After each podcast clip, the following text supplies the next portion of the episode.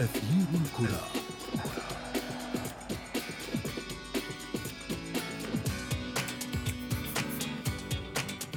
في واحدة من أجمل ذكرياته تتساقط الأرقام تحت أقدام البطل بينما يندب الوصيف حظه في النهائيات.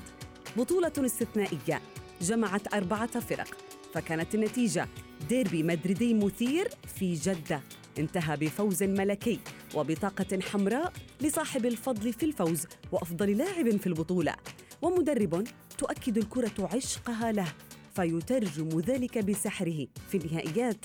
على الطرف الآخر كان لقاء نصف النهائي القشة التي قسمت ظهر البعير وهددت مدرب البلوغرنا بجدية لفقدان منصبه. ونحن في أثير الكرة. نوضح لكم كل هذا وأكثر معي أنا شذى حداد والانطلاق من العناوين.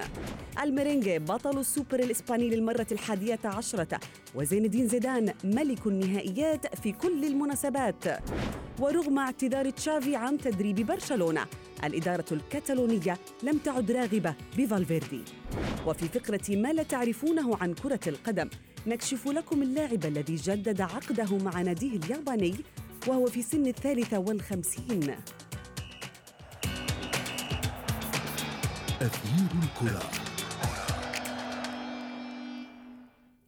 نرحب بكم مستمعينا الكرام عبر إذاعة سكاي نيوز عربية حلقة جديدة ومنوعة من أثير الكرة بانتظاركم.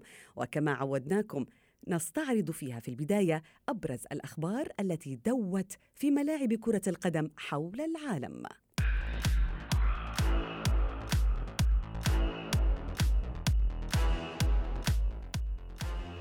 توج ريال مدريد بلقب كأس السوبر الإسبانية بعد فوزه في النهائي على أتلتيكو مدريد بركلات الترجيح بأربعة أهداف لواحد. وذلك بعد انتهاء الوقتين الأصلي والإضافي على ملعب الجوهرة المشعة في مدينة جدة السعودية بالتعادل السلبي. وحقق الريال لقبه الحادي عشر في المسابقة والأول منذ عام 2017 كما واصل مدرب ريال مدريد الفرنسي زين الدين زيدان تألقه في المباريات النهائية بفوزه التاسع في تسع نهائيات خاضها مع الملكي. وأعلن نادي برشلونة الإسباني أن مهاجمه لويس سواريز سيغيب لما يقارب أربعة أشهر عن الملاعب بعد خضوعه لعملية جراحية في ركبته اليمنى. ويأتي غياب المهاجم الأوروغواياني الذي سجل 14 هدفا مع البلوغرانا في مختلف المسابقات هذا الموسم. يأتي في فترة حرجة لبرشلونة في ظل منافسة محمومة مع ريال مدريد على صدارة الليغا. والتحضير لخوض الدور ثم النهائي من دوري أبطال أوروبا ضد نابولي الإيطالي. وأشارت صحيفة ماركا الإسبانية أن أسطورة برشلونة تشافي هرنانديز رفض عرض البلوغرانا لتدريب فريقه في الفترة الحالية وفضل تأجيل الخطوة إلى الصيف المقبل لارتباطه بناديه. ويواجه البارسا ضغوطا متزايدة بعد نتائج مخيبة في الآونة الأخيرة. أبرزها الخسارة بهدفين لثلاثة أمام أتلتيكو مدريد في نصف نهائي كأس السوبر الإسباني والتي دقت المسمار الأخير في نعش المدرب الحالي إرنستو فالفيردي. وفي الدوري الإنجليزي الممتاز حطم الأرجنتيني سيرجيو إيغويرو أرقاما قياسية خالدة مع فريقه مانشستر سيتي بعد أن قاده للفوز بستة أهداف لواحد على مضيفه أستون فيلا. وسجل كون إيغويرو هاتريك ليصبح أكبر هداف أجنبي في تاريخ البريمير ليج ب 167 هدفا متجاوزا الفرنسي تيري أونري مهاجم أرسنال السابق. كما بات الدولي الأرجنتيني إغويرو رابع هداف في تاريخ المسابقة متساويا مع النجم السابق لتشيلسي فرانك لامبرد. وفي إيطاليا انفرد يوفنتوس بصدارة الكالتشو بعد فوزه خارج أرضه على فريق روما بهدفين لواحد.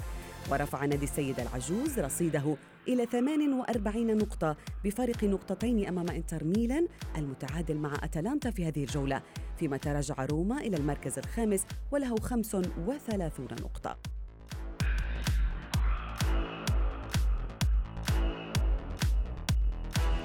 وفي لقاءات أخرى حقق تورينو انتصاره الثامن منذ بداية الموسم وجاء على حساب ضيفه بولونيا بهدف نظيف ليقترب التورو من منطقة المقاعد الأوروبية التي لا يفصله عنها سوى نقطتين.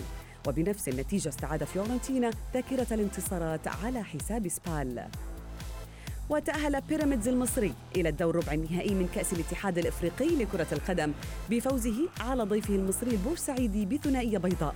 وفي لقاءات أخرى خسر نهضة بركان على أرض موتيما الكونغولي بهدف وحيد وسقط بارادو الجزائري بهدف مقابل أربعة على يدي النيمبا النيجيري. ابقوا معنا مستمعينا الكرام فأثير الكرة متواصل بعد هذا الفاصل.